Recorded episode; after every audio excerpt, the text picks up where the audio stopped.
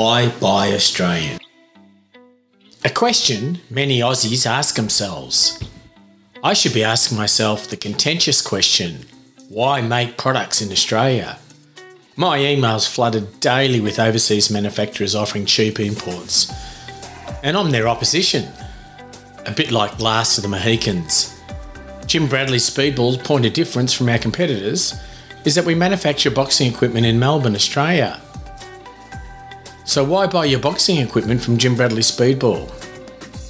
In our post COVID world of rising prices, supply shortage, or long delays for imported goods, the answer seems pretty obvious. But there are other benefits that we have experienced at Jim Bradley Speedball to buy Australian made. One, made to order custom products is a huge part of our business. Probably a key reason why we've been able to stay in business. With a steel and a leather factory, we can custom make what you want from branded bags through to boxing rings.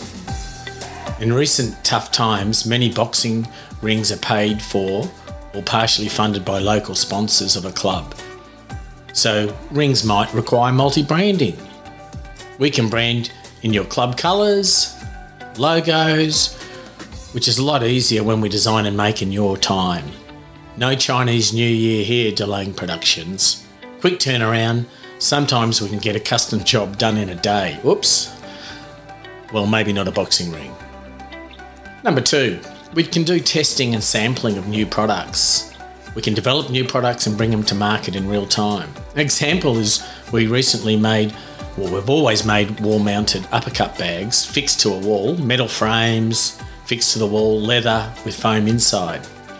But gyms cater for sizes from kids through to adults create a need for wall mounts that is adjustable for all sizes, but can still stand a heavy pounding.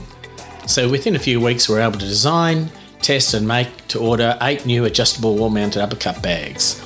This type of evolving product design would never happen if we imported 100% from overseas. We'd just copy. 3. Bespoke products means we hand cut our bags and balls out of top quality Ranger leathers to make truly unique products that importers can only try and copy. They cater to world market and tend to mass produce, typically using cheaper material, resulting in products that don't stand the pounding that clubs and gyms around Australia expect, thanks to us. 4. We can also make a range of heights and types of boxing racks products made to order to fit existing a wall or rooms, a one post boxing ring, believe it or not, that can fit in the corner of a gym. Maybe your roof is too low, we can custom equipment to suit, or too high, and you want you want to hang some bags, we can build some extension posts and hang chains from the post to the bag. Because we are local, we can also do your installation, not by a contractor, but by guys who built the product. That's pretty unique. And lastly, our boxing rings, we use heavy duty steel. You could park a truck on them. And that's way too expensive to freight from faraway places like China and other parts of Asia and India and Pakistan, which in turn are forced to use lightweight versions to reduce freight costs. Mind you, the freight costs have tripled during COVID. So it's a bit like comparing apples with apples with worms. If you can survive manufacturing the last 20 years, like Jim Bradley have, then the next 20 should get easier. I say this because many of our clients have admitted to be seduced by low prices, low overseas prices, only to be disappointed when they have not got the product they expected. High expectations because they hope to get what we had made for them in the past. In the boxing world, the products can get pounded really hard, poor products get found out, and only heavy duty products survive the test of time. The worm has turned, and that's not the same worm that was the previous apple worm reference. It's also very tough competing when we pay craftsmen to create handmade quality products. Opposition are selling mass produced products made in third world countries, possibly exploiting workers, even children, as slave labour. We would never know, but we're aware that slave labour is rampant in many poor countries, unfortunately. Australia is a first world country, and we have a collective responsibility to humanity to try and find out where and not support such practices.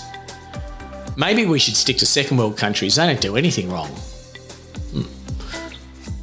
Meanwhile, back in Australia, our kids go to uni and come out without a job. This is what you call a conundrum, easily fixed. We need to get back to jobs that get our hands dirty, start making things again, and not become so reliant on unreliable supply chains. Support Australian made. It's not about them and us or being patriotic, but just common sense to help Australia stay on its feet. During COVID, we heard you loud and clear that you were so happy to support an Australian company that was still manufacturing in Australia. Guess what? We're still here. I would prefer to make the world's best product, ensuring great customer satisfaction, albeit with smaller profit margins, than a Me Too supplier buying dodgy products from a third world country. And as the legend John Lennon sang, Imagine if we could make a better product at home and sell around the same price. Well, I didn't sing that bit. Jim Bradley, Speedball, we do that. This is because we have a national profile, but we're only a small company, which means we don't have the large overheads or need the big profits of our multinational rivals to survive. Hey, fun fact a Roy Morgan survey claims 96% of Australians prefer to buy Australian. Is this just talking the talk in the survey? Hmm. How much extra would you pay to support a local manufacturer? 10%? Maybe 15%? I guess if it was 15% better quality, that makes sense. It'd be interesting. Probably struggle to get 20% extra price for the same product. However, my brother in law claims he buys up to 25%, and that includes New Zealand products. His logic is twofold support local made, and he also believes he gets a better product. Would you pay extra to support Australian? How much would you pay extra? So, in summary, there is a short term benefit of buying Australian. Custom designs, quicker turnaround, quality product. Also, long term benefits are ensure a supply chain. If we don't have a boxing bag in stock, we just make them. Jobs for your children and grandkids. Choose not to support cheap labour. Read slave labour. The good news is that you, the consumer, get to make the final decision.